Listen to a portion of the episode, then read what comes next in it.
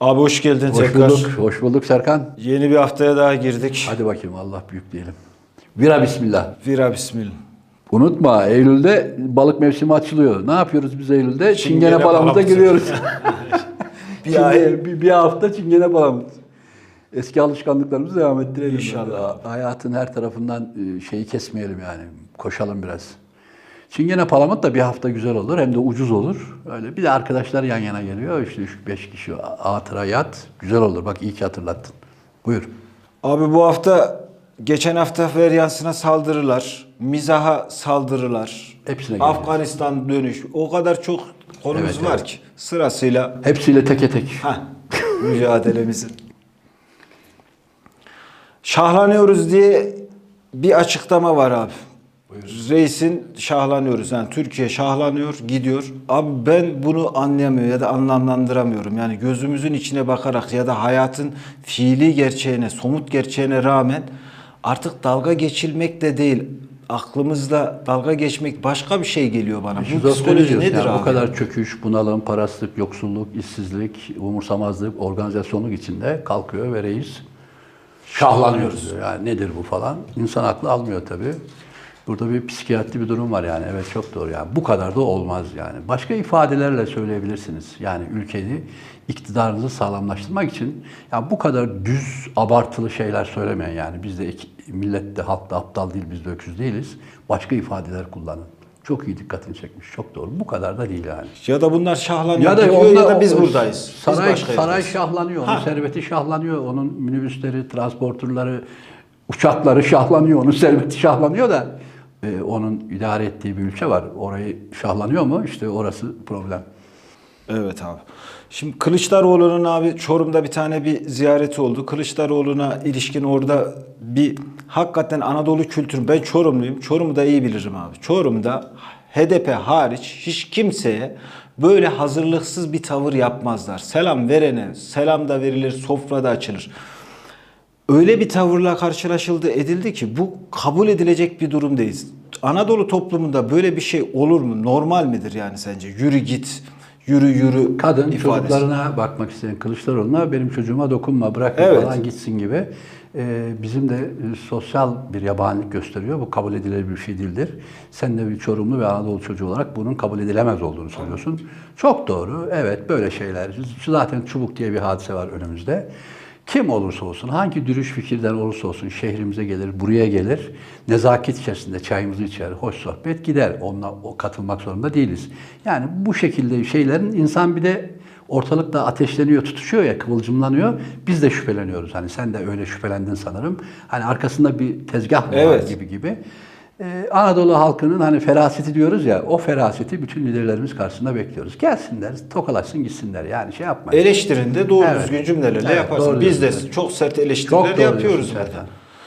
Afganistan'dan dönüş işi abi. Afganistan'dan eğer dönersek Anadolu'yu teslim ederiz diye çok üst perdeden açıklamalar vardı. MHP'nin, işte Vatan Partisi'nin. Şimdi bunlar ne söylüyor, ne söyleyecek abi? bir günde söylediklerinin tam tersi falan oluyor. Ben başka bir şey söyleyeyim. Yani dün IŞİD sabaha kadar patlattı ortalığı. Bu ticaret kulelerine e, bombalar atıldı ya biliyorsun El-Kaide'nin hani Amerika'nın en kötü günlerinden biriydi. Ona benzer şeyler oluyor. Çünkü intihar bombacıları devreye girdi sabaha kadar patlama üstüne patlama. Sonra Taliban bir de şöyle açıklamalar da yaptı. Yani bunların çoğu dedi Amerikalılar mühimmatlarını patlatıyor. Yani kendileri patlatıyor falan diye. Tam bir belirsizlik var. Başka bir şey var. Taliban gelir gelmez IŞİD hapisten çıkardı ama IŞİD şu anda devrede. Öyle bir devrede ki IŞİD sanki Taliban elinden devrimi çalacak, zaferi çalacak, kabili çalacak gibi de bir durum var. Yani Taliban'la IŞİD arasında bir ciddi çatışma çıkabilir. Çünkü Taliban IŞİD'i elinden gerilemek istiyor. Şimdi burada Taliban ılımlı olabilir mi? Önce Türkiye'ye bakalım. Türkiye'de de İslam'ı ılımlı diye sattılar. Doğru mu? Evet. ılımlı mı çıktı İslam? Tayyip'in İslam'ı geldi, Türk ordusunu tasfiye etti. Bir cahil, FETÖ'cüye, ajana Türkiye'yi teslim etti. Ve ondan sonra işte narko siyasetleri gördünüz, Suriye savaşlarını gördünüz. Yani bu ılımlı işte ılımlı çıkmadı. Ve Türkiye'nin bütün sosyal şeylerini değiştirdi. Milyonlarca tarikatın önünü açtı. Yani milyonlarca insanın gidip geldiği tarikatların önünü açtı. Ortalık şal var, sarı, karıştı birbirine ve Cumhuriyet yasaları da çiğnenerek. Şimdi yani Türkiye'deki ılımlısının dönüşümünün olamadığını, beceremediğini gördük. Abdullah Güller'in Türk ordusunu nasıl tasfiye ettiğini, Bülent Arışları, Melik Gökçekleri. Yani bunlar kendilerini ehlileştirmemiş. Asla o sert fundamentalist İslam'dan vazgeçmemişler. En güzel örneği de Cumhurbaşkanlığı. Yani saray. Yani meclis ne yaptı? Meclisi iptal etti. Ya da meclisin üstüne sarayı inşa etti Cumhurbaşkanlığı. Dedi ki ben ve 20 tane yardımcım var. İletişim, koordinatör, dışişleri başkanlığı falan gibi 20 kişi. Serkan bu ne? Bu bir Taliban İslam Devleti modeli. Taliban İslam Devleti modeli bu. 17-20 kişi yukarıda şura. Ve şuranın altında senatörler olur. Yani meclis olur. Onlar dıngıl. Ne söylerse söylesin. Önemli olan bütün oradan çıkan yasaların e, şuradan bakması. Şura seçimle gelmiyor. Dikkat edin. Şura seçimle gelmiyorsa orası zaten cumhuriyet değil. Asılzadeler, dokunulmazlar, evliyalar, ruhani bir grup 20 kişi ülkeyi yönetiyor. E şu Cumhurbaşkanlığının 20 tane yardımcısı şurası da tıpkı Taliban'ın yönetimi aynısı. Şimdi yani bu herkesin gözüne girsin. Yani aynen İslami bir yönetim. Yani e, Tayyip Erdoğan Bey İslami hareketleri zaten mesajını gönderiyor. Ben diyor gizli, zımni bir İslam devletini zaten kurdum diyor. Bak şurayla yönetiyorum Türkiye'yi. Saray ve 20 yardımcım var. Aşağıda mecliste ne yaparsa yapsınlar. Bu modelle Taliban'ın modeli aynı model. İkincisi Taliban diyelim orada ılımlaşmaya çalıştı. Bir kere Taliban ılımlaşma şansı yok. Eğer Taliban, Taliban'ın içinde ılımlaşanlar çıkarsa, diyelim ki kadınları serbest gezdirmek, haklarını falan vermeye başlarsa, Taliban içinden ya da oradaki fundamentalist içinden başka bir Taliban çıkacak ya da başka bir İslam örgütü çıkacak. Bunu kabullenmeyecek. Çünkü İslam'ı merkeze, fundamentalist İslam'ı, Selefi İslam'ı, e, merkeze çatışmacı, kavgacı, bu ajan İslam'ı bu medreseden kaynaklı, e, Sübyan mektepleriyle, hafız Kur'an okulan mekteplerden asker yetiştiren bu İslam'ı e, merkeze koyduktan sonra oradan sosyal hayatı reddeden bir İslam çıkacağı kesindir. Medeniyet dışı, vahşi, kültürü reddeden, medeniyeti reddeden, sinemayı reddeden, televizyonu reddeden, kadın haklarını red- reddeden, sadece erkek erkek kültürüne dayalı ve sadece üç, e, liderin ve şeyhin ağzına bakan bir İslam çıkacağı kesindir. Yani bir kere ılımlaşma diye bir şansı yoktur. Yani Taliban'ın kendisi ılımlaşsa dönüştü, başka insan oldu diyelim. Hani normal şey diyelim Fransa'daki politikacılar gibi oldu. Olmaz ya. Onu da tahammül edemeyecek oradan ve onun içinden yepyeni bir İslam çıkacak. Asıl olan burada cumhuriyete dönüştür. Her şeyin seçimle gelmesidir. Cumhurbaşkanı da seçimle gelecek, alttaki şura da seçimle gelecek. Kadın hakları da olacak, kadınlar karar mekanizmalarında olacak. Sosyal hayatta değil mi? Yani her şey bir şeyh, bir lider ve 20 kişi şura karar vermeyecek. Asıl olan burasıdır. Yani fundamentalist sistem olduğu müddetçe biri ılımlı olur, biri gelişir. Yani diyelim ki şöyle, e, şimdi bu 25 yıl önce çok e, ılımlaşan arkadaşlar vardı. Bunu argo anlamıyla anlatıyorum. Bu arkadaşlar beş vakit namazını kılıyordu. Bunlar iktidar olduktan sonra geldiler artık bizde oturuyorlar. Yani ayıptır söylemesi. Yani sözün gelişi söylüyorum. E, Rakı da içen var, bira da içen var. Sosyal hayatı bizden hareketle yaşayan var. Ama onun geldiği yerden onun arkadaşları medreseden gelmeye devam ediyor. Bir kişi sosyalleşiyorsa oradan 10 tane tekrar fundamentalist İslam geliyor. Yani bu doğuruyor, şey gibi, amir gibi çoğalarak geliyorlar. Asıl olan fundamentalist İslam'ın önünü kesmektir. Yani cumhuriyet, meclis, kuvvetler ayrımını benimsemektir. Şimdi kuvvetler ayrımı, seçim, dokunulmaz, e, Tayyip Bey dokunulmaz işte. Öyle bir dokunulmaz ki yani öleceğini bile kimse kabul etmiyor. E, Taliban da öyle, bunlar dokunulmaz. Bunlara kimse dava açamıyor. Ayetullah gibi. Yani orada veliyullah dediğimiz yani birisi velayet ediyor topluma. Bir kişi Allah adına. Aynı şey gibi hepimizi. Asıl olan fundamentalist İslam'ın, sert İslam'ın bu İngiliz ve Amerikan istihbaratının 60 yıldır bu batı dışı toprak, şey doğu topraklarında, Orta Doğu topraklarında inşa ettiği bu sert İslam'ı ya ajanlaştırıp ve kullandığı sert İslam'ın önüne geçmektir. Çünkü zaten Taliban'ı icat etmesi, bu sert İslam'ı e, icat etmesinin, piyasaya sürmesinin sebebi de buradaki ulus devletleri yıkmaktır. Şimdi ikinci yere gelelim. E bu Taliban dediğin sadece kendi cemaatine, kendi peştün diyelim e, şeyine, akrabalarına, kavmine hizmet ediyor. Ulus başka bir şeydir değil mi? Büyük bir ortaklıktır. Tayyip de öyle. Başka ihale, başka adamı milletime getirmiyor. Milletimde şu öğretmenler varsa kovuyor. Orada şu ihaleleri vermiyor. Yani toplumun geneline. Yani sadece kendi cemaati ve tarikattan gelenler üst sınıfa çıkabiliyor ve diğer hiç kimsenin de hakkına, hukukuna dikkat etmiyor. Dava açılırken bile Kendileri narko siyasilerine içine girmiş, kimse dava açamıyor. Kendi şeyhleri posta oturmuş, toldik olmuş, yine kimse dava açamıyor. Oysa herkese eşit olmalı. Dikkat edin, fundamentalist İslam hem Tayyip modelinde hem Taliban modelinde herkese dava açamazlar. Kendilerini korurlar. Kendilerini korudukları, kayırdıkları zaman aziz ulema sınıfı ortaya çıkar. Dokunulmaz. Ya bunlar Allah'ın dostu öyle diyorlar zaten. E şimdi burada ortak değer kalmaz. Kayırıyorsun. Sen e, şeyi Adıyamanlı'yı Hakkari'den üstün, Banlı'yı Edirne'den şey, aşağı görürsen toplumun şey, ortak değerlerini koruyamazsın ve ulus çöker. Ve şu anda da içimizde dolan göçmenlerle değil mi böyle bir hararetli bir yere geldik. Ortak değerleri tutacağız. Ortak her hukuk herkes karşısında eşittir. Hepimiz ve yasalarla. İşte Taliban ve bu ılımlı İslam modelleri, bu fundamentalist e, kökenden gelen bütün bu modellerde insanlara bir gözüyle bakmıyorlar. İşte o yüzden cumhuriyetçi, biz cumhuriyetçiler bütün bu ılımlı İslam modellerine bir günde tav olup işte Tayyip Erdoğan e, Taliban'ı destekliyor diyor. Anında Devlet Bahçeli atladı, anında Doğu Perinçek atladı ve kendilerini de mahkum edecek. Hatta kendilerini komik duruma düştüler şeyde. Ee, Yani milli mücadele dediğin herkesin hakkını savunur. Erkeklerin affedersin bilmem ki keyfine yani erkeklerin şeyinin keyfine toplum kurulmaz. Milli mücadelede kadınlar karar organlarında olacak. Kadınların temsili olacak. Bütün bunlar milli mücadele içindedir. E Ben erkek yani ben Afganistan'ı kurtarmak için değil, erkekleri kurtarmak için. Dört karı alın, 12 yaşında kızlar evlensin, kadınların sosyal hakkı olmasın. Böyle modern toplumda böyle bir milli mücadele olamaz yani. Çünkü milli mücadelenin kökenleri, yani bizim verdiğimiz bu milli mücadelenin kökenleri Fransız ihtilalidir. Fransız ihtilali herkes içindir. Yani bu, bu Orta Çağ Savaşı değildir. Falan Ahmetoğulları geldi, Mehmetoğullarını yendi, aldı, iktidar kurdu. Ah ne büyük zafer. Öyle bir şey yok. Zafer halkındır ve herkesindir. Şimdi orada herkesin mi zafer? Değil.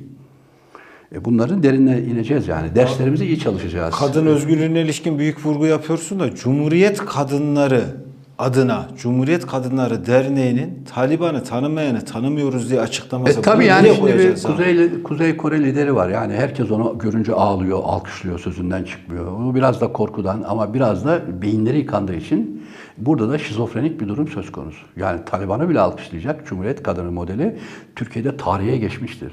Bunlar demek ki çürük yapılar. Bunlar bir de bizi çok sevindiriyor. Niye bu çürük yapılarla Cumhuriyet'in gitmeyeceği ya da bugüne kadar sert fundamentalist İslam'la niye iyi mücadele edemediğimiz ortada. E, Nasıl menzilin şeyhi var ağzından çıkmıyorlar. Nasıl AKP'lerin şeyhi var yalan da olsa hırsızlık da yapsa liderlerinin yanından çıkmıyorlar ve onu eleştirmiyorlar. Burada da liderlerinin şizofrenisine ya da liderlerinin paranoyasını ortaklaştıran ve hisselleştiren insanlar var. Bunların cumhuriyetle bizle insanlıkla alakası yoktur. E, Bunlarla bir tane bizim de hoşbeşimiz olduğu için üstünden atlayıp biraz geçmek istiyorum. Ama bu bir bölüşülmüş paranoyadır. Ne demek Taliban'ı Atatürk benzetmesi ya da Taliban'a sahip çıkmak? Bunlar olabilecek şeyler değildir. Ama tarih notunu düşmüştür ve defterden düştüler bunlar.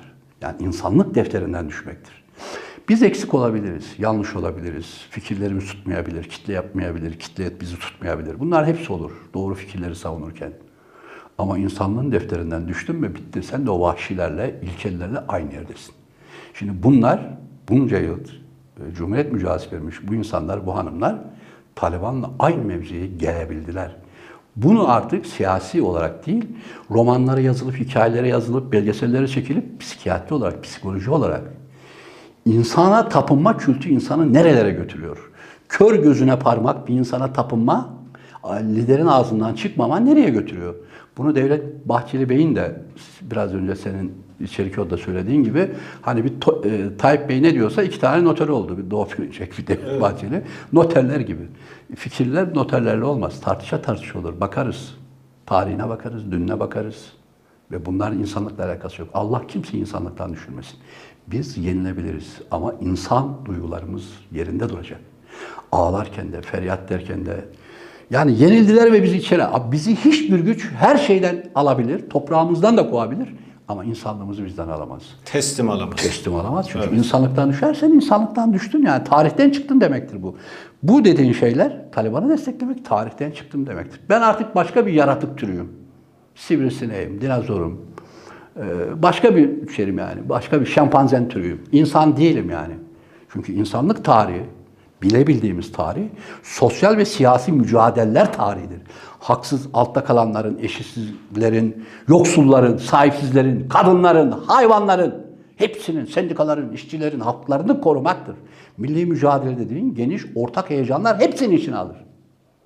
Kimdir ya bir dünün fundamentalist mesela kafa ve kelle kesen adamlarını buradan alkışlayacaksın üstelik Türkiye Cumhuriyeti'nden. Olacak şey değil. Başka konuya gir hemen. Abi şu cümleni tarihi insanlık defterinden düşmek dedin ya. Hakikaten böyle bir şey. İnsanlık defterinden Allah kimseyi düşürmesin ama. çok önemli. Ya insanlık defterinden şöyledir. Yani insan mesela Anadolu'da görürsünüz. e, Karşı taraf husumet sahibidir. Onunla düşmanlıkları vardır. Hani selam sabahı kesmişlerdir. Ama bir cenazesi olduğu zaman her iki taraftan biri ya o cenazeye saygı gösterir, ses çıkarmaz, televizyonunu açmaz, onu rahatsız edecek bir laf etmez ya da uzaktan gider o cenazeye katılır. Bu insanlık duygusudur. Bizi bir arada tutan duygulardır. Seni tasvip etmiyorum. Seninle hısı, husumetim de oldu, düşmanlığım da oldu ama cenazede buradayız. Şimdi yani bu senin insanlığını gösterir. Biz e, birbirimizin fikirlerine tahammül edemeyebiliriz. Ama insanlık değerlerinden vazgeçemeyiz. Baş sağlığı insanlık değeridir. Feryat figana sahip çıkmak, altta kalına. Ya sen Taliban'a sahip çıkacağına Taliban'ın kellesini kestiği o kadınlara, şu anda Taliban'dan korkan ve sokağa çıkamayan o kadınlara sahip çıkacaksın. İnsanlığın feryadı nerede? İnsanlığın feryadı o kadınların çığlıklarında, o elleri kesilen, burnu kesilen, kellesi kesilen, sokak ortasında öldürülen kadınlar. Bu fotoğrafları bütün dünya gördü. Sen mi göremedin be kadın?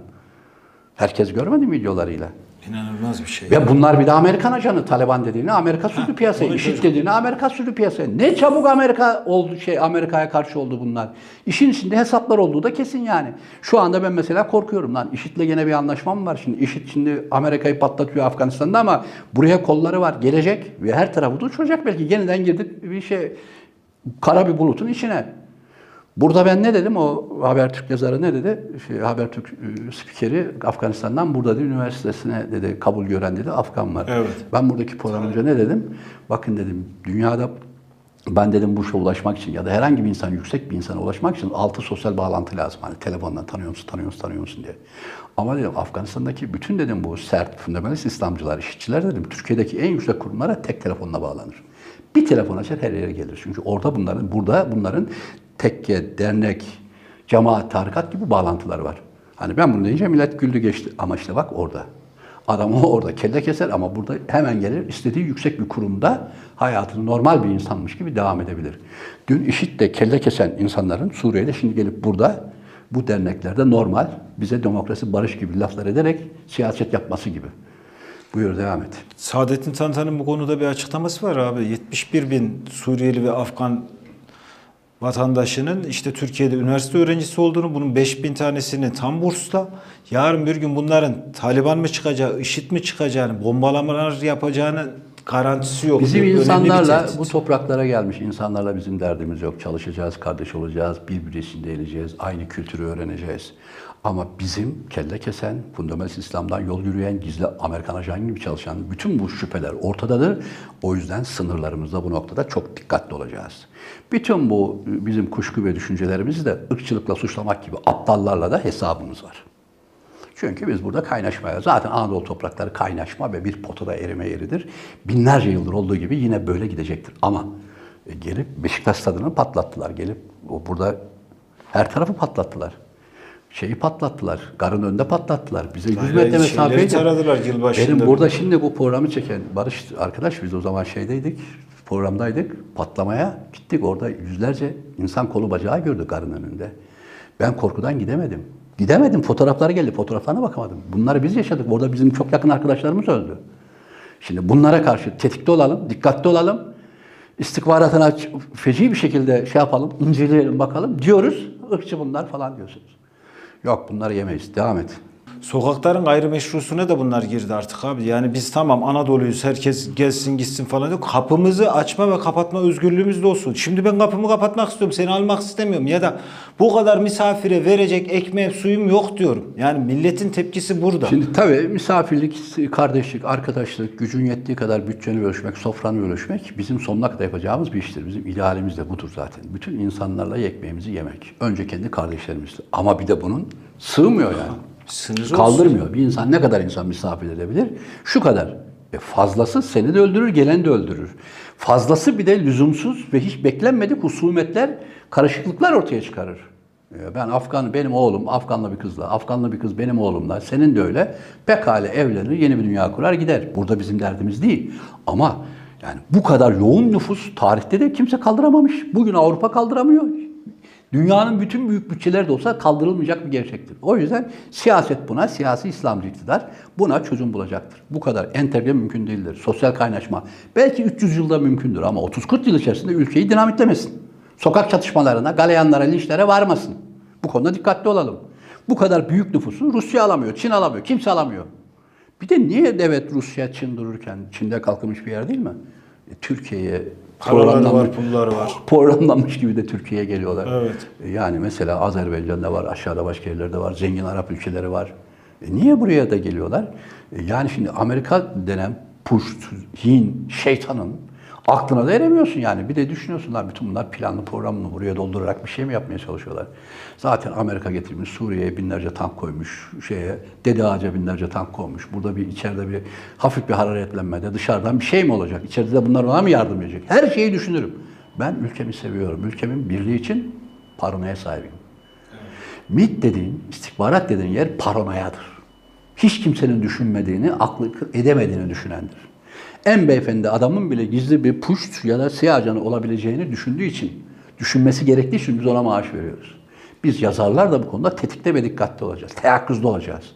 Bizi, bizim kalkıp insanlık sevgimizle, kültürümüzle, medeniyetimizle bizi kimse yargılamasın. Tarihten bugüne karıştık. Yani bu topraklar, Kafkaslar, Balkanlar, Orta Doğu geldi, karıştı ve ne kadar güzel karışarak da gidecek. Bu başka bir şey. Şimdi yani kar, bir metre karı herkes sever en fazla. Lan 100 metre kar var artık ya. ne erimesi mümkün, ne tünel Sokağa çıkması. sokağa çıkması mümkün. İşte burada siyasal bir sorun var. Bunu da böyle e, geleneksel, ırkçılık. Lan ırkçının danışkası sensin be. Yani beni konuşturma şimdi yani. Tamam abi. Şimdi Covid ve aşı meselesine bir girmek istiyorum abi kısaca. Yani öyle bir durum ki biz aşılanmadan önce bu aşı %60 %65 oranına vardı diyor. Aşılanmadan önceki ölüm oranlarıyla şimdiki ölüm oranları hemen hemen aşılandıktan bir, sonra bir tuhaf bir durum var aşılandıktan yani. sonra sanki abi. çoğaldı gibi bilgiler geliyor. Şimdi bütün dünyada büyük bir belirsizlik var. Yani şimdi biz burada karar merci değiliz. İnsanları etkileyemeyiz. Ne olumlu ne olumsuz şekilde de etkileyemeyiz. Herkes bunun kişisel kararıyla karar verecek. Ne dünya sağlık örgütü, ne bilim adamları, ne başkaları bu konuda anlaşamıyor. Aşı olsa ne, olmasa ne, e, ölüm oranları nedir, hangi aşı nedir? Cadı kazanı oldu iş Bütün ya. bunlar belirsizliklerini koruyorlar. E, tam da bir şey var. E, ortalık karma karışık yani. Çok ciddi bilim adamları başka türlü, bunlar başka türlü. Mesela benim bu konuda oturmuş bir fikrim yok mesela. E, bir de e, insanları yanlış yönlendirme töhmeti de var. Yani böyle de desem yanlış yönlendirme, Evet. böyle desem 10 yanlış yıl, yönlendirme. 20 yıl sonrası nereyi bilmiyoruz Kendi yani. oğluma bile karışmam. Bak kesinlikle ben kendi kararımı kendim verdim. Eşime bile karışmam yani. Hiç kimseyi de bu konuda etkilemem. Çünkü benim inandığım bilgiler tam yüzde yüz kesin arkadaşlar bu böyledir diyecek bir yerde değilim yani. Bilgimle ve kültürümle bunu söylüyorum. Bu dünyaya gelen, e, dünyayı altın üstüne getiren bu büyük pandeminin pandemiden daha büyük bir şey çıktı. O da bilimsel karışıklık, eleştiriden çıkıp bilimsel bilgilerin tam bir kaosa ve karmaşaya dönüşüyor. Milletleri dizayn Şimdi burada bir toplum, bir de eleştiride bulunayım burada. Ee, Modern ve dijital bir eleştiri, YouTube eleştirisi ya da bu yoğun iletişim, yoğun karma bilgi eleştirisinde bulunayım. Şimdi bu hepimizin elinde YouTube'lar var ve biz onlardan öğreniyoruz, dünyayı öğreniyoruz falan gibi ve çok da faydası var yani. İnsanlar hızla Amerika'da bir şeyi öğreniyorlar. Ama bir de bunun tuhafta bir tarafını gördük. Henüz ne işe yaradığını ben bilmiyorum. O kadar karmaşık ve çok bilgi geliyor ki yalan yanlış bilgi. Bunların Trabzon'da, Konya'da sıradan bir annenin, sıradan bir çocuğun test etmesi, doğrulaması mümkün değil. Yani manipülatif, kirli bilgi yoğunluğuyla doğru ve gerçek bilgi yoğunluğunu ortalama bir insanın süzgeçten geçirme şansı yok. Buna ben dahilim. Ve bu pandemideki bu kirli bilgi yoğunluğu pandemiden daha büyük tehlikeli hal aldı. Yani insanlar diyelim ki milyonlarca insan aşı karşıtlığında neredeyse tarikatlaştı ve neredeyse savaşacaklar. Bize aşı vurduramazsınız, vuranlarla hesaplaşırız falan gibi. Bu da bu e, geçer e, doğru dürüst bilgi gelmediğini ve karşı kutuplar oluşturulduğunu, fikirler oluşturulduğunu ve pandemiden daha büyük bir felaketle karşı karşıya geldiğimizi. Anlaşamıyoruz. Çünkü dünya sistemine ve ülke yönetimine hiç kimsenin doğru düzgün güveni yok. Ha, e, burada nedir? Burada başka bir siyaset bilimi teorisinden gidiyor, fe- felsefesinden gidiyorum hep. Bütün işte böyle kritik anlarda otoriter çok önemlidir. Yani güvenebileceğin adam. Evet. Yani şu film iyidir der insan. Aa ben bu adama güveniyorum. Bunun dediği film iyidir. Şu adam verdiği bilgiler doğrudur. Deprem için kaç e, ev çöktüğü bu bilgisini bu doğru verir. Ortaya tutmak mı Tabii. burada? Evet. Siyasette, edebiyatta bütün alanlarda otoriter, güvenilir insan ihtiyacı vardır. Yani sen oraya tayin ettin, sen oraya geldin oturdun. İşte bu da şu bilimleri bitirmiş, ordonörsü doktor olmuş. Hayır değil. İnsanların güvenebileceği siyasetçi türü az. Ben iddia ediyorum, insanlar karşılarındaki siyasetçiye güvenebilseler de bu kadar büyük fikri ayrılıklar, tartışmalar, karışıklık da olmazdı. Burada cümlemi tekrar ediyorum. Pandemiden daha büyük bir felaketle karşı karşıyayız. Toplumdaki fikir ayrılıkları Ayşe'ye çıktı. Galenvari bir yere doğru geldi ve bunlar bilimsel bilginin manipüle edilmesinden ve karışıklığından ortaya çıkıyor. Bunu söylemek istiyorum. Hızla geçelim bir sürü konu var. Abi Diyanet'in en son Müslümanlık öğretme adına neler haram, neler değil bir açıklaması var. Bu bana şeyi hatırlattı. Bundan 4-5 sene önceydi. Sen bir leş hayvan haberi yapmıştın, yaptırmıştın. Tar e, haberi söyleyeyim. Tarım Bakanlığı'ndan e, bir ölmüş hayvanları kesip halka satıldığını e, Evet. videosunu vermiştik. Yay Oda TV'de yayınladım. Evet buyur. Ayetle de açıklamıştın. Ayette haramın Ayette ne olduğunu, leş, yemeyin. hayvanlar ve leş yiyemezsiniz. Evet. Ayette kesin emir.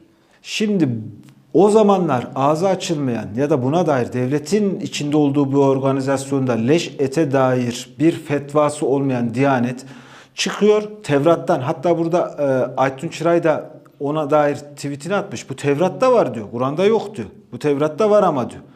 Diyanete sesleniyor. Yani şimdi ben AKP'de Müslümanlık adına çıkıp da leş et yerken ağzı açılmayan tek AKP değil ama o zaman öyle bir ambargo oldu ki hatırlıyor musun abi? Normal yani Şimdi onu da söyleyeyim. Ben, da görememiştik. Bu siyasi İslamcı iktidarın leşet sattığını e, videosuyla ortaya koyduktan sonra Bakan Bey beni aradı. Evet. Buna rağmen hijyen Ne dedim ya ölmüş hayvanın hijyen mi olur dedim ya. Siz dedim dine aykırı, insanlığa aykırı bir iş yapıyorsunuz. Fakat Sözcü Gazetesi, Cumhuriyet Gazetesi ve Cumhuriyet Halk Partisi ya da diğer muhalifler, Halk TV neyse hepsi korkudan bu haberi veremediler. Bakan Bey tesislere davet etmişti Mesela seni. Hatta ben Bizi, de dedim, bizim şeyimizi beğenmeyenler var diyelim. Hani bazen hani siz falan e, kalksınlar bu haberleri yayınlasınlar. Bak burada leş hayvan. Şimdi Diyanet burada Kur'an emridir. Şimdi bu hadis değildir. Hadisi tartışabilirsin. Yani kısmen tartışabilirsin. Yani mevzudur dersin falan uydurulmuştur. Ama bu kesin ayettir. Leş et yedirilemez. İslam çıktılar ha kendi halkına leş et yedirdi. Bu çok açık ortadadır. Buna karşı Diyaneti duramadı. Hiç kimse duramadı. Hepsi görmezden geldi. Şimdi dikkat et. Çok sert siyasi olaylar olduğu zaman altından kalkılamayacak. Mesela bu Sedat Peker açıklamaları ve narko siyasette de bunu gördük. Herkes bir suskunluğa giriyor. Evet. Şimdi herkes bu kadar suskunluğa girecekse, hepsinin üstü örtülecekse hani kedi pisliğini yapar da üstünü örter gibi bir toplum yaşayamaz. Onu ört, bunu ört. Şimdi sen şunu söylemeye çalışıyorsun. Sen yani bu leşeti yedirmiş aksini söyleyememişsin. Burada kalkmışsın. Bir Deniz yıllık bir kabuğu, fetvadan, midyeydi, bilmem midye şey. yemeyin, şunu yemeyin Müslümanlık falan. gibi- buradan yani or-. Oraya Haram girmez. buradan yani. Hala kendilerini Hak işte- hukuk değil. yani fetva makamında meşrulaştırmak için hala Müslümanlıklarına devam ediyor. Yani bir kere siz Müslümanca hayatınıza devam etmek istiyorsanız bir Türkiye'deki çok derin haksızlıklara, narko siyasete, bu bir takım şeylerin dokunulmazlıklarına, namusluklara karşı ya da bu leşet satılmasına karşı bir cümleniz olsun. Ha. Bir bakalım ha bunlar yürekli insanlar. Bakın. Doğruya doğrudur. Allah'tan başka kimseden korkmuyor deriz. Bir diyanetçi, bir Müslüman adam Allah'ın emrini okuduğu zaman ne diyor? Ben diyor Allah'ım diyor. Burada emrini gördüm ona göre itaat ediyorum diyor. Öyle demiyor mu? Evet. Ne diyor? Ahlaklı, dürüst, samimi. Benden başka hiç kimseye tapınma. Ledere, şieye. Sen kendi Müslüman olarak önce bunu yerine getir. Bunu yerine getiremeyen, saray önünde, şeyhler önünde eğilmiş, pislikler, yolsuzluklar önünde başını eğmiş insanlar bize kalkmış Müslümanlık gösterileri yapıyor. Bir de türlü türlü fetvalar veriyor. Yarın da lacivert ayakkabı giymeyin diyecekler falan yani. Gidelim. Abi şimdi e, YouTube dünyasında Sedat Peker'den sonra bu arada Sedat Peker'in rekorunu kimseler kıramıyor. özledim de ben şahsım adamı söyleyeyim. Var. Moral motivasyon Ben oluyordu. Sedat Peker için yani tarihe geçmiş e, olaylar vardır. Mesela Çakırcalı Mehmet Efe tarihe geçmiştir. Ben Evet. o tarihte yazmışımdır. 19. yüzyıldaki efehar eşkıyaları falan da e, ciddi bir şekilde yazmışım. Doçent incelemişim. tezleri Neyse falan yani. Sabri. E, mesela Kalo Kolombiya devlerini herkes gibi ben dibine kadar da tanırım yani. Herkes gibi biliriz yani. Şapo'ymuş, Escobar'mış, daha nicesiymiş. E, falan ben Sedat Peker'in e, Türk e, siyasi yakın tarihine damga vuran çok önemli bir şey olduğunu söylüyorum. Şu damga vurdu. Yani kalkıp bu kadar büyük ifşalar yapması. E, altın üstüne getirdi toprağı. Yani siyaset toprağını altın üstüne getirdi. Ve Türk siyasetini konuşturamaz hale getirdi. Yani Süleyman Soylu konuşamıyor, öbürü konuşamıyor, öbürü konuşamıyor, Tayyip Bey konuşamıyor. Bütün öyle konuştu ki sorularına cevap verilemez hale getirdi. O yüzden Sedat Peker ismini desteklemek, Sedat Peker'i sevmek, Sedat Peker'i şey değil. Sedat Peker figürünün bu döneme baskın geldiğini çok net bir şekilde Bir de hasım olduğumuz devletlerle de barıştırıyor. Şimdi Birleşik Arap Emirlikleri'ne düne kadar neler söyleniyordu abi. Diyorum ki Sedat Peker diyorum çıkıp diyorum bir Suriye'ye gitse aslında büyük bir hizmet eder biliyor musun? Ha, Sedat Esat'la şeyle- Esat'la da barış- Suriyelileri göndeririz öyle bir iş olursa. Şimdi Sedat Peker'den sonra YouTube dünyasında bu 40 yaş altının en çok izlediği, takdir ettiği Oğuzhan Uğur vardır. O sıralamada birinciydi ama Sedat Peker'den sonra düştü. İkinci sıraya düştü. Oğuzhan Uğur bir yayın bir klip hazırladı. Bir tanıtım klip. Orada işte Levent Kırca'nın eskiden işte bir Evet, sürü skeçlerinde gördüğümüz. Ya ona tahammül edemedi bu. AKP var ya. Her şey affedilse Levent Kırca harcaması asla affetmeyeceğim iştir benim mesela. Ya değil mi? inanılmaz Güzel, güzel ya. O güzel. tatlı, ya bir ferahlıyorduk. Bir kenardan küfretmeden samimi küçük espriler. Tüm Anadolu, neler. tüm Anadolu halkı yani bu adamı severdi, ederdi ya. Nasıl bir ambargo, nasıl bir Şimdi şey burada yaptılar? e, tabii burada çok tehlikeli şeyler oluyor. Yani benim e, yani gerçekten çok büyük bir tehlike var. E, çünkü sorun Oğuzhan Uğur sorunu değil. Oğuzhan Uğur orada bir şey yapmış, mizansen yapmış. Mizansende de sarıklı bir tek adamlar sosyal ve rahat işleyen bir hayata müdahale ediyorlar. Mizansen bu. E, gerçekten Türkiye'de yaşanan sosyal hayata dışarıdan bir müdahale var. Şimdi bütün toplumlar dışarıdan bir şey geldiği zaman tepki gösterir. Önce tepki gösterir, sonra onunla yavaş yavaş kaynaşmaya başlar. Ve milli tepkiler vardır. Milli tepkiler de çok doğal tepkilerdir. Yani şimdi biz e, Ruslar, Yunanlar, İngilizler bu toprağa girip istedikleri gibi hareket etmeye de edemezler. Biz onların ülkelerine nasıl girip çıkıyorsak onlar da bir edep daire içerisine girip çıkacaklar. Sosyal adetlerimize çok farklılarsa konuşuruz, eleştiririz, mizahını yaparız. Giyim kuşamımızda çok farklılarsa yani bizim geleneklerimizde çok farklılarsa bunun da konuşuruz. Değil mi? Eleştirisini yaparız. Sıhhatli toplumlar sosyal eleştirilerini yapan toplumlardır. Ve mesela Osmanlı toplumu, orta oyunu diye bir şey var. Orta oyunu çok güçlü bir. Yani bir paravan kurarlar. Bir perde, perdenin önüne geçer. Laz, Kürt, Acem, Arap, Tatar, Katip, Çelebi, Çelebi, Trakyalı. Bütün ne kadar Osmanlı içerisinde mezhep, e, fark yani Kültür. kültür, renk, giyim, kuşam varsa yani. hepsi oraya girer ama İstanbul'un ortasında bunlar birbirleriyle bağıra çağıra konuşurlar ve birbirlerine de bir mesela bir Ermeni Laz'a, Laz bir Kürt'e, Kürt bir Araba çok sert de konuştukları, dalga geçtikleri olur. Bütün bu sertlikler birbirine karşı hani önce sertlikleri şey yaparlar. Şu örneği vermek zorundayım bunları anlatmak için. Şimdi e, ben terzi çırağı, abim büyük terzi olduğu için ben de 5 yaşında terzi çırağı oldum. Terziye gittiğin zaman kutudan iğneler çıkar. Küçük toplu iğneler. Toplu iğneleri aldığın zaman o toplu iğneler sana batar. Batar işte bir bakın. Ama sonra o toplu iğneler kumaşlara gire çıka, kumaşlara gire çıka, gire çıka. Bir hafta sonra o toplu iğnelerin hiçbiri sana batmaz. Artık onları tutabilirsin. Bunu herkes gözlemiştir. Çünkü içindeki o sertlik gitmiştir, o elektrik gitmiştir o toplu iğnelerin. İnsanlar da öyledir. Şimdi İstanbul'a geliyorsun, orada 40 çeşit insan var. Gire çıka, biri bakkaldır, biri manavdır, biriyle bağırırsın, biri tipini beğenmesin, birinin dini sana tuhaf gelir, birinin adeti sana tuhaf gelir. Biri Alevidir, biri Sünnidir, biri Acem'dir değil mi? Evet. Ama onlarla yaşaya yaşaya, bağıra çağıra falan bir kaynaşma ve erime olur. Bu yüzden sanat çok önemli hale gelir. Erir, bir potada erir. Kavuklu dediğimiz bir şeyin orta oyunun kahramanı, e, oyunu başlatan Kavuklu bir şeker işte budur. İstanbul içinde erir insanlar. Bu yüzden sosyal eleştiri şarttır. Ya her toplum dışarıdan gelen mesela araba geldiğinde bile insanların bir sosyal tepkisi olur. Mesela Çankırılar tren geldiği zaman tepkide bulundu. Bunlar bizim adetimizi, aile hayatımızı bozacak bu tren diye yani 100 yıldan önceden bahsediyorum. Olur bunlar. Tepkiler gelir.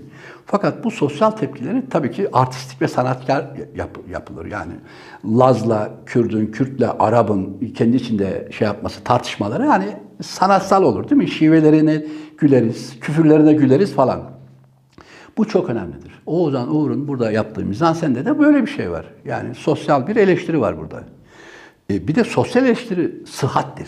Yani sıhhatlidir. Sen Şimdi senin evine birileri girmiş, çengi oynuyor, senden habersiz. Ya sen deli misin ya? Bir- Evine girmiş birileri senin bir buzdolabını açıyor. Sen deli misin ya? O evde fare misin sen? Yani benim buzdolabına niye çıktınız? Siz bu eve niye geldiniz dersin. Bunu tabii ki bir piyeste, bir müsamerede, bir skeçte, bir mizansende bunu tabii bir sanatsal yaparsın. E şimdi bakıyorum adam orada gelip şimdi cumhur şey anayasada eleştirel özgürlüğü var. Yani biz cumhuriyetin çocukları ve cumhuriyette herkes herkesin siyasi fikrini eleştirebilir. Sosyal fikrini eleştirebilir. Ama şimdi karşımızda bir Taliban, fundamentalist Talibancı var. Sen diyor şalvar giydin, sarık taktın, Osmanlı edebiyle, kisvesiyle dalga geçtin. Şu saçmalığa bak. Sen kimsin? Bir kere tarikatlar ve cemaatler anayasa aykırı. İsmail Hakim, eğer normal, sağlıklı bir insansan, ülkeni seviyorsan anayasaya riayet edip o tarikatlar hangi yasayla? Ya, yasası yok. Menzilin de yasası yok. Bu kadar çocuk Kur'an Sibyan Mektebi'ne gidiyor. Onların da yasası yok. Tarikatlara da başka söz söyleyen de yok. ha. O da korkuyorlar. Çünkü oradan da oy alıyor. İyi Parti oradan da oy alıyor. Süleymancılardan da oy alıyor. İyi cümleleri olmaz yanan, mı? Yanan yurtlarda o kız çocuklar nasıl öldü? Şimdi orada da öldü. Bozkurtlar neyse. Şimdi sen ilk işin gideceksin. Bu anayasaya aykırı deyip tarikatlara dava aç. Tam tersine şalvarı kullandı diye ya da sarı fesi kullandı diye Oğuzhan'a vura bunlar dinimize hakaret, Osmanlı'ya hakarete getiriyor lafı. Lan o zaman Kemal Sunal Davara filminde şalvar giyiyor. Onunla şey yap, git ona dava aç. Ya da e, Tosun Paşa filminde Osmanlı giysileri giymiş, fes giymiş insanlar. O fes içinde salak, aptal, dangalak gibi değil mi yani paşalar falan. Git onlara dava aç. Diyor ki orada işte ırkçılık. E, o zaman köylüyle dalga geçiyor Züğürt Ağa'nın filminde. Köylülerin aptallığıyla da ya da ağanın git onlara dava aç. Adam kalkmış burada diyor ki sen diyor benim diyor bu takım bir şey var bir, bir takım giysi kisvem var diyor Osmanlı giysi, kis, kisvesiymiş bunlar. Bunları diyor eleştiremezsin diyor. Müslümanlık. Ya şimdi yani o kadar tapıyorsanız şalvara Tayyip Bey niye giymiyor? Tayyip Bey kravat takıyor. E diyeceksin ki Tayyip Bey kendi giymiyor ama başkalarına giydiriyor. Ama yani ben şundan da dava açabilirim ya. Bak Osmanlı'yı beğenmiyor, nefes takıyor, ne şalvar takıyor falan gibi. Ya da Osmanlı'nın padişahlarına git dava aç. Bak Abdülaziz, Abdülmecit, e, Abdülhamit bunların hiçbiri de şey fes takmıyor. Ya da şey, Eşleri. e, şalvar falan, eşleri. Kendi Fotoğraflar fotoğrafları falan. ortada. Ya bunlar medeniyet dışı. Osmanlı'yı da bildikleri yok. Osmanlı edebini de bildikleri yok. Yani biz kalkıp Cumhuriyet yasaları buradayken bizden şal yani İslam biz geleneksel İslam kültürü içerisinde geleneksel anne babaların Müslümanlığı içinde büyüdük. Bu yobazlardan mı öğreneceğim ben dine saygıyı? Ben küçük düşür yani ben e, dinime en büyük e, hakareti bu yobazlara inanarak yaparım. Ya da bu yobazlardan korkarsam yaparım. Bunların Osmanlı algısı da saçma. Öbür hepsi saçma sapan. Bize gelmişler şalvara, şeyhin şalvarına neredeyse şeyhin sarığına tapmamızı. Yani bir objeyi, bir şey, fes gibi, sarık gibi bir objeyi kutsallaştırıyorlar. Ya bin çeşit obje var. Egeli Zeybekler ayrı girer, Acem ayrı girer, Hintliler ayrı giyer, değil mi? Afganlar ayrı giyer.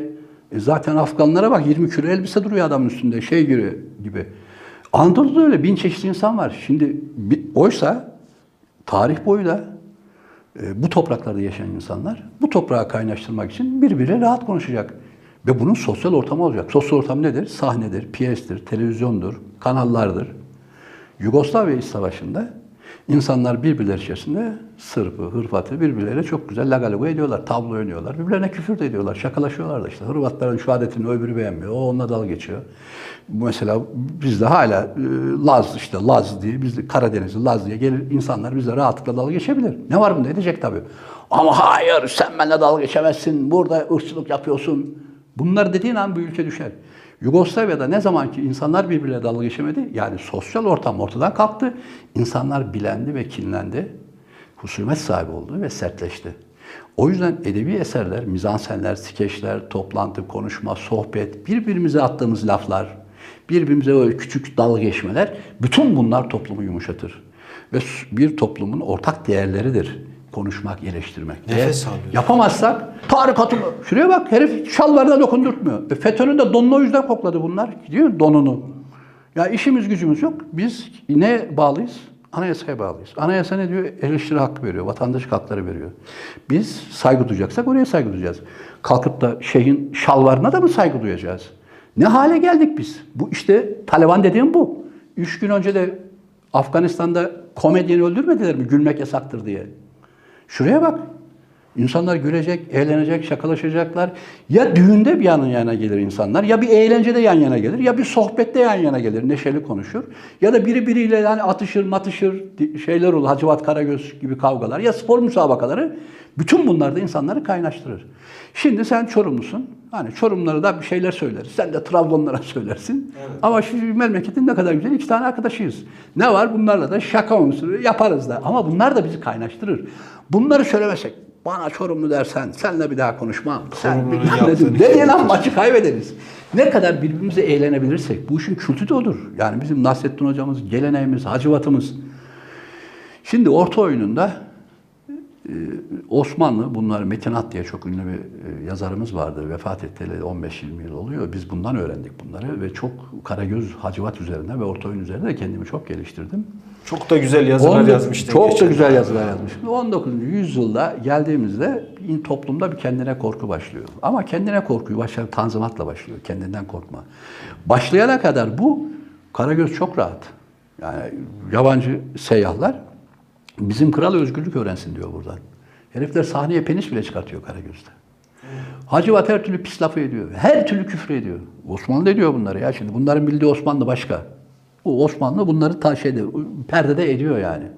Orada büyük bir sosyal eleştiri var. Ama ne zaman ki toplum kendinden korkmaya başlıyor, çekiniyor, o zaman hep susturmaya başlıyor ve sansüre başlıyor. Çünkü kendine güveni yitiriyor.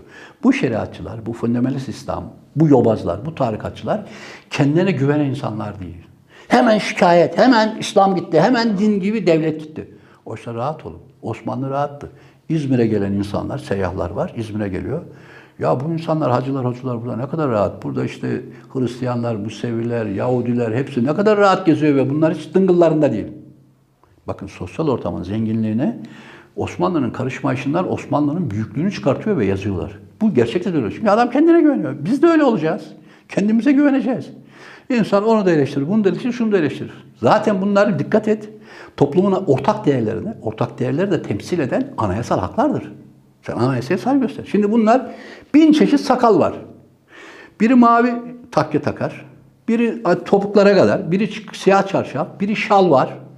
E, Yani hepsinde şalvarı renklidir. Biri duman renkli, biri lacivert. Öbürünün de sarı şöyle yedi Hep kat. imgeler yani. Biz- Arkadan bir şey bırakır. Tabii her tarikatın da kendine uydurduğu Evet. bir giyim tarzı var. Kisve di- diyorlar. E şimdi senin her türlü kisvene de mi saygı göstereceğim? Bunu beğen. Sen şu anda senin gömleğini beğenmeyebiliyorum. Sen de benim gömleğimi, saç tıraşımı, her şeyimi beğenmeyebilirsin. Ve bunlarla da rahat rahat herkes dalga geçer. Güzel adamsın abi. Toprak, toprak, bu topraklarda yaşayan insanları hiç kimse susturamaz. Biz cumhuriyetçi çocuğuyuz. Sen bana kalkacaksın. Şalvara bile neredeyse saygı duyacaksın. Terbiyesiz, ahlaksız adam. Herkes her şekilde eleştirecek. Siyasi ve sosyal eleştirinin önü açıktır. Ha sanatsal olarak bunu iyi yapan var, kötü yapan var. Mesela ben ya iyi mizansen olmadı diyebilirim. Sen hani olmasa da halk izlemez zaten. Ama mesela bunu orta ölçekli iyi yapan mizah dergileri var. Ki onlara da saldırılar var biliyorsun. Diyelim Levent Kırca'da var. Ona da saldırılar var. Ya toplumu bir yerde tutmak, ortak bir eğlence, yani birbirimize takılma falan gibi. e, Bunları kapattığın zaman toplum biter, husumetleşir. Bir de başka bir yerden de girmek istiyorum. Yani bir kere şu, şu bu kısa konuşmanın bir özetini vereyim.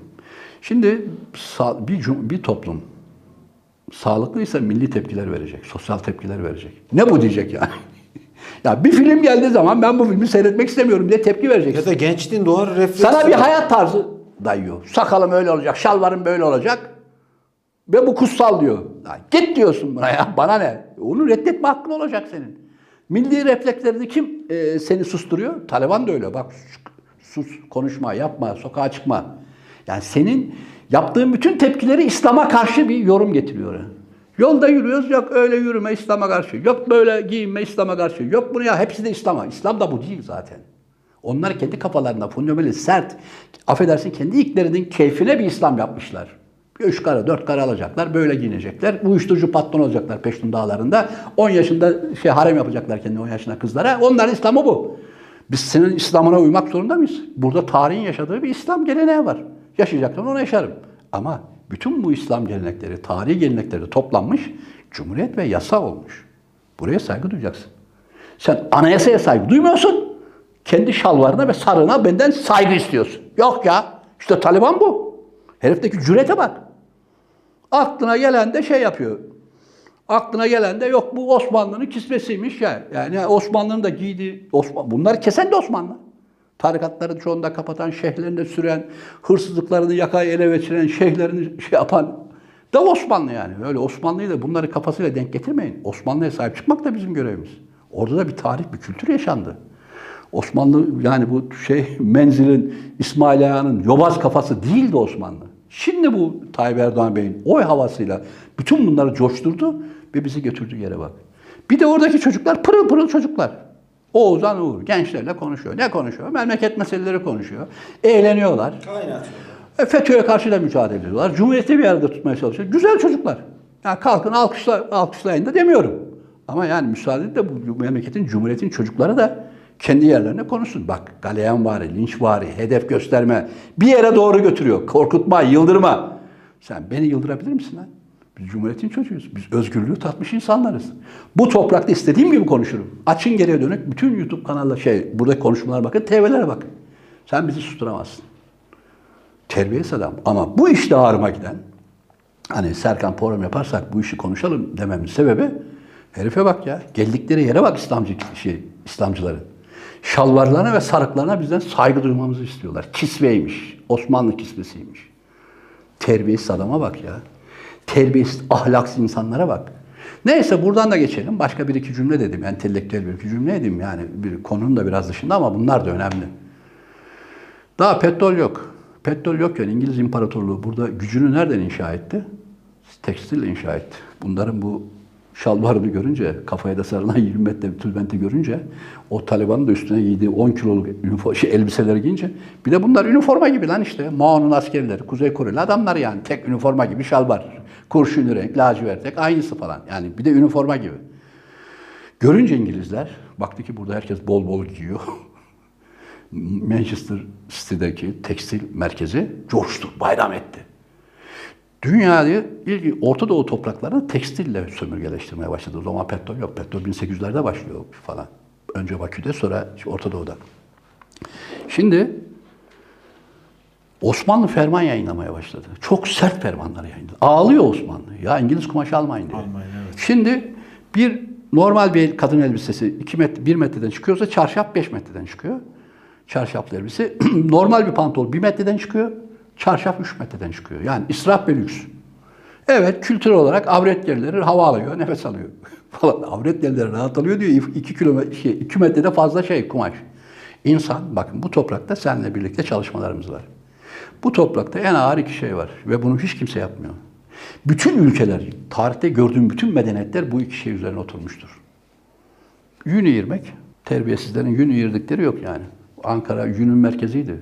Merinos'un koyduğu. Bizim köyün adı Çıkrık. Tiftin ürünüydü. Ve şimdi yok. Yani kendi şalvarını bari kendin diksen. İkincisi hayvancılık da zor. Onu da yapmadınız. Yün eğirme, hayvancılık götürme. E sonra da Nazilli'de Atatürk'ün yaptığı ilk iş bez fabrikaları. Evet, Niye? Ya, ins köylü çıplak. Önce beze ihtiyacımız var. Don, don, bildiğin don, bez yani. Çocukları sarmak için. Ve sen onu da hak, ka- kadrini bilmiyorsun. Gidiyorsun, nasılsa parayı nereden bulmuşsan seni, seni ajan yapan İngilizler, sen başka bir yerden alıyorsun bunu. Yani şu da var, bu kumaşı gidip İngilizlerden alma da bu toprakların sömürgeleşmesinde bir etkendir. 15 tane etken varsa çok önemli bir etkendir. Şimdi ben bu adamlara bakıyorum. Ürettikleri de yok. Yani kendi kumaşını bari kendin üretsin. Yani şalvarla, şalvar dediğin o fazla üstüne gidin. Bakın, Gandhi Milli Kurtuluş Hareketi'ni nasıl başlattı? Gandhi dedi ki, önüne çıktığı aldı. Sakratya çıktığın atı, oradaki adı Çak, Sakratya var ya öyle dönen çıktık. Bizim küçükken evde de vardı. Teyzemin. Şöyle büyük çıktığı gösterdi, önüne geçti. İngilizlere karşı savaşmak için dedi herkesin bir çıktığı olacak. kendi yününüzü, iplerinizi kendiniz eğirmedikten sonra İngilizlerden de kurtulamayız dedi. Milli direniş için onu gösterdi. Şimdi biz milli direniş için Mustafa Kemal ne yaptı? Kendi ipliğini kendi, kendi madenini kendi, kendi hayvancılığını kendi, kendi çobanını kendi. Şimdi bakıyoruz, beylerin çobanı bile Afganistan'dan geliyor, Özbekistan'dan geliyor. Gelecek ihtiyacımız var, ona bir şey demiyorum. Ama kendileri yapmıyor. Hayatın her tarafında da tembeller. Atalet içindeler. Yaptıkları tek şey holdinglere girmiş, sakal büyüt, affedersin göt büyüt, postların üstüne otur göt büyüt, bir de İslam üzerine ahkam kes. Şöyle yürüme, böyle konuşma, böyle şey yapma. Sana mı kalmış lan benim nasıl konuşacağım? Nasıl tiyatro yapacağım? Nasıl sinema yapacağım? Nasıl mizansen yapacağım? Hangi tür cümleyi kullanacağım? Sana mı kalmış? Ve bunları çok sert bir şekilde de karşına geçmek lazım. Bugün Türkiye'de Afganistan'ı konuşuruz. Türkiye'deki siyasi, depremsel hepsini konuşuruz. Ama özgürlükler hepsinin üstündedir. Önce rahat olacaksın. Sen gelip orada şey yapıyor seni. Kendi tarikatın üyesi ya, cemaatin üyesi. Kendi şalvarı anayasaya aykırı. Yani tarikatın varlığı anayasaya aykırı. O biçimler, biçimsiz giyim kuşamları, kisveleri bize İslam ve din diye satıyor ve yasak koymaya çalışıyor. Hepsiyle hesaplaşacağız. Kaldı ki abi Kur'an'da bile açık ayet vardır. Hazreti Muhammed'e dair. Seni bekçi değil, elçi gönderdik. Tebliğle görevlisin diye. Allah bile demiyor ki şunu şöyle yapacağım, böyle yapacağım diye herhangi bir kula böyle bir icazeti yok. Yani işin anayasal boyutunun dışında Ya bir de İslam'ı tepe teklak ediyorlar abi. Burada annelerimize ve babalarımıza çok büyük bir hakaret var. Yani bu e, nehi münker ehli maruf dediğimiz ana çıkıyor o hacı sakal uzatmış. Geliyor meyhanede bilmem ne de millete kendi yolsuzluklarına, kendi bakanlarının yolsuzluklarına, hırsızlıklarına bir şey diyemiyor. Meyhanede oturan hani konuşuyor ya görüyoruz Evet. İstanbul'da. Bu e, insanların içine çıkıp bu hacıların, e, bu şalvarların, pis sakalların e, bize akıl öğretmesi bu toprağa anne ve babalarına hakarettir. Çünkü bizim tertemiz Müslüman anne ve babalarımız var. Bunlar bize tebliğ yapıyorlar. O kadar güzel yapıyorlar ki. 5 yaşında yaptılar, 6'da yaptılar, 10 yaşında yaptılar. Oğlum şunu şöyle yap, bunu böyle yap. Yani namazımız, niyazımız, duamızı, hadisimiz, ayetimiz, sosyal davranışımız, komşunun kızıyla nasıl ilgileneceğiz, yolda nasıl yürüyeceğimize kadar bütün bu terbiye zaten bölüşüyor. Anadolu içselleşmiş ve bu içselleşmiş içinde bunları fıkralarıyla, ikazlarıyla, tatlılıklarıyla anne, baba, nine, teyze, hala zaten bize öğretiyor. Şimdi bu sos bir de sosyal çevre öğretiyor. Şimdi bunları öğretemiyor bana. O pis sakallı falan sapık tarikatın üyesi gelmiş bana ahlak öğretecek. Bir de hiçbir şey üretmeyen. Bir de üretmeyen. taş üstüne taş koymayan. Bir, bir lokma bir ekmek yapın. Bir, Tabii bir yani- bardak süt çıkartın. Şimdi adamın zaten üretici bir kimliği yok mesela. Doktor değil. Şimdi doktor kimliği yok. Mühendis kimliği yok. Bakırcı kimliği değilsin, yok. Bakırcı değilsin, değil. Necin İslamcı. değilsin. Nedir lan İslamcılık meslek mi? Ne kadar atalet içinde tembel, işsiz, güçsüz adam var. İslamcılıkla geçiniyor. Çünkü İslamcılığı kullanarak İslam'ı sömürüyorlar. Allah'ı sömürüyorlar. Dini sömürüyorlar. Tarihimizi sömürüyorlar. Şimdi içimizde NATO milliyetçiler var mesela. FETÖ, FETÖ Türkçüleri. Bunlar da milli tarihi sömürüyor. Milli şeyimizi sömürüyorlar.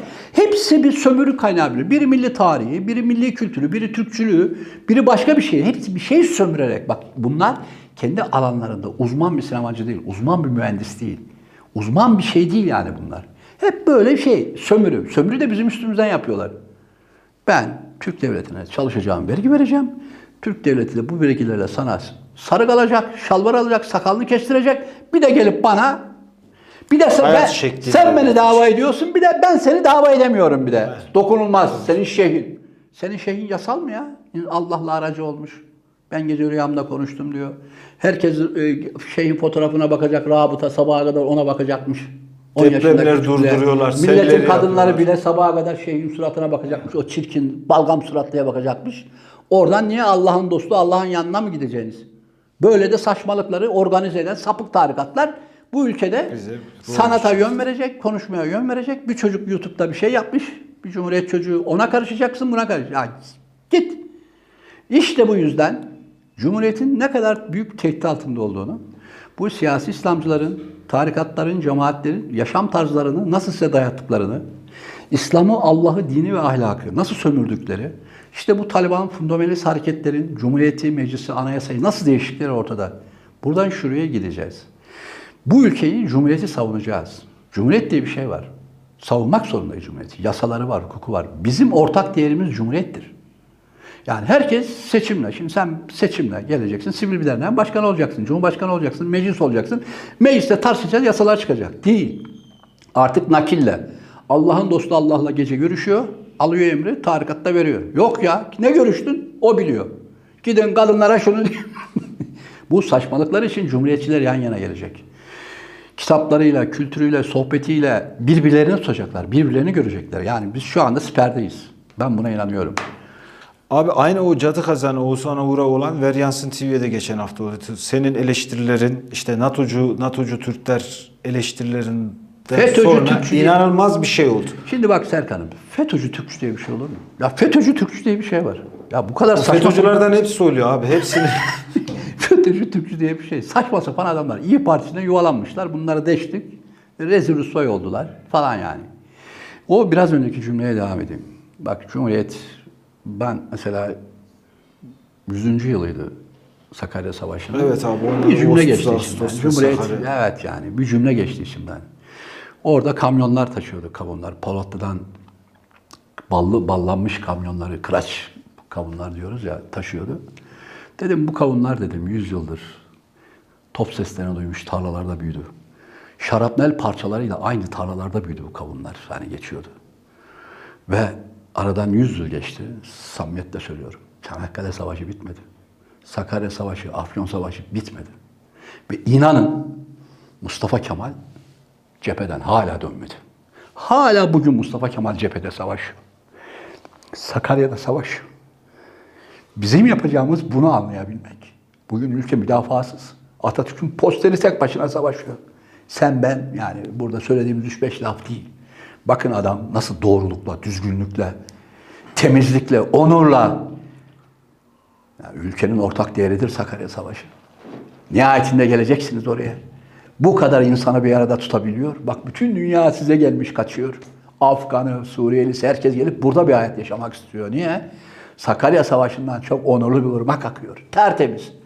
Sakarya'dan, Afyon'dan akan, Kocatepe'den akan o tertemiz ırmak, o kaynak suları, onur, gurur kaynağı sularda bugün bütün herkes yıkanmak istiyor. Diyorsun ki Afganlar da gelsin diyorsun hani İslamcılar diyor. Herkes gelsin. Evet gelsinler. Bu onurlu su. Herkesi yıkar. Çünkü orada hakkıyla verilmiş bir bağımsızlık savaşı var. Çok soylu bir bağımsızlık savaşı. Bakın Tayyip Bey bile gidiyor. Bin yıl önceki Malazgirt Savaşı'ndan zafer diyor. Hala oradan yıkanmaya çalışıyor. Evet o zafer de bin yıldır bu toprakları bağımsız tuttu. Mücadele etti Haçlılara karşı. Ve ama Malazgirt'ten değil mi Mustafa Kemal Kocatepe'ye gelen bin yıl başını eğmeyen, kimseye efendi demeyen, o şeyhe inanmayan, bu üçkağıtçının peşinden gitmeyen, bağımsız, eyvallahsız yaşayan insanlardan söz ediyoruz. Şimdi Cumhuriyet'in çocuklarından söz ediyoruz. Bunun ortak değeri Cumhuriyet'tir. Mustafa Kemal'dir. Değil mi? Kurtuluş Savaşı'dır, ortak değer. O halde gelenler varsa da burada beraber yan yana geleceksek o çocuklar Karaca olan türkülerini de öğretsin. Kendi türkülerini bize öğretsinler. Ama Nasrettin Hoca'yı da öğrensinler. Ki kısmen de biliyorlardır. Bizim emrahlarımızı da öğrensinler. Bizim şarkılarımızı da öğrensinler. Biz de onların öğrenelim. Ama hepsinin üstünde bu toprağa hala gölgesi düşen Mustafa Kemal öğrensinler. Bak sen Suriye'de yapamıyorsun. Bak sen Afganistan'da yapamıyorsun. Bak sen hiçbir yerde yapamıyorsun bu toprağa geliyorsun. O halde hepimiz tanıyalım. O yedi düvele karşı çıkan farklı zaruret içerisinde Osmanlı'nın en bitik dönemi Mondros mütarekesi, Osmanlı'nın bütün silahları teslim edilmiş ve orduları teslim olmuş. İmzalamışsın. Osmanlı askeri silahı vatanı diye bir yer yok. Tek başına adam çıkıyor oradan ve asker arkadaşlarıyla Kazım Karabekirler, Fevzi Çakmaklar neyse topluyor. Ve bu ülkeyi sana emanet ediyor. Ve hala bak bin tane o tarikatların ve şeyhlerin bin tane yalan uydurdu. Bin tane saçma sapan iftira attı değil mi? Her türlü iftiraya attılar. Ama hala cephede. Mustafa Kemal hala cephede. Buna inanan arkadaşlar Kocatepe'de Mustafa Kemal. Mustafa Kemal hala Polatlı'da Dua Tepe'de. Hala orada duruyor ve hala mücadele ediyor. Herkes bunu bilsin ve anlasın.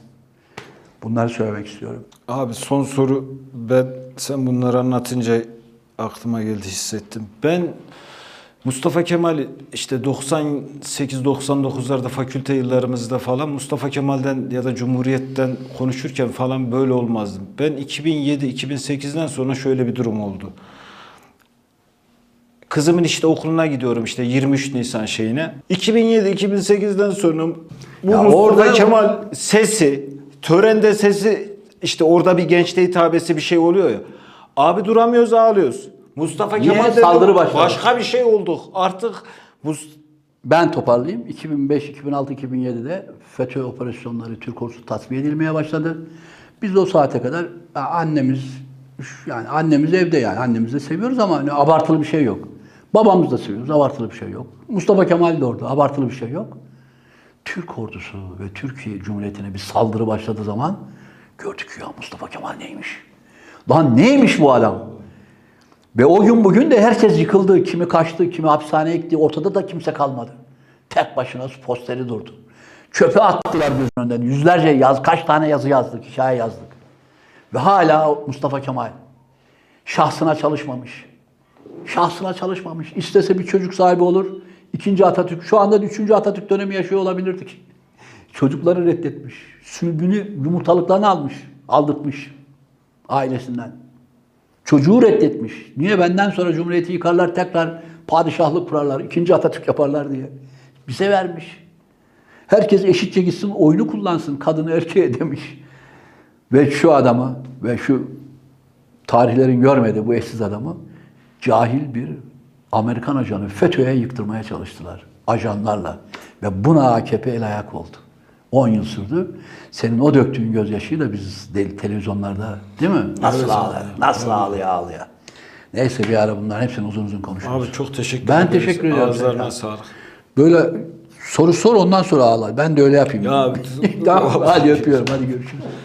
Seni İyi seviyorum. günler dileriz. Kolay gelsin arkadaşlar.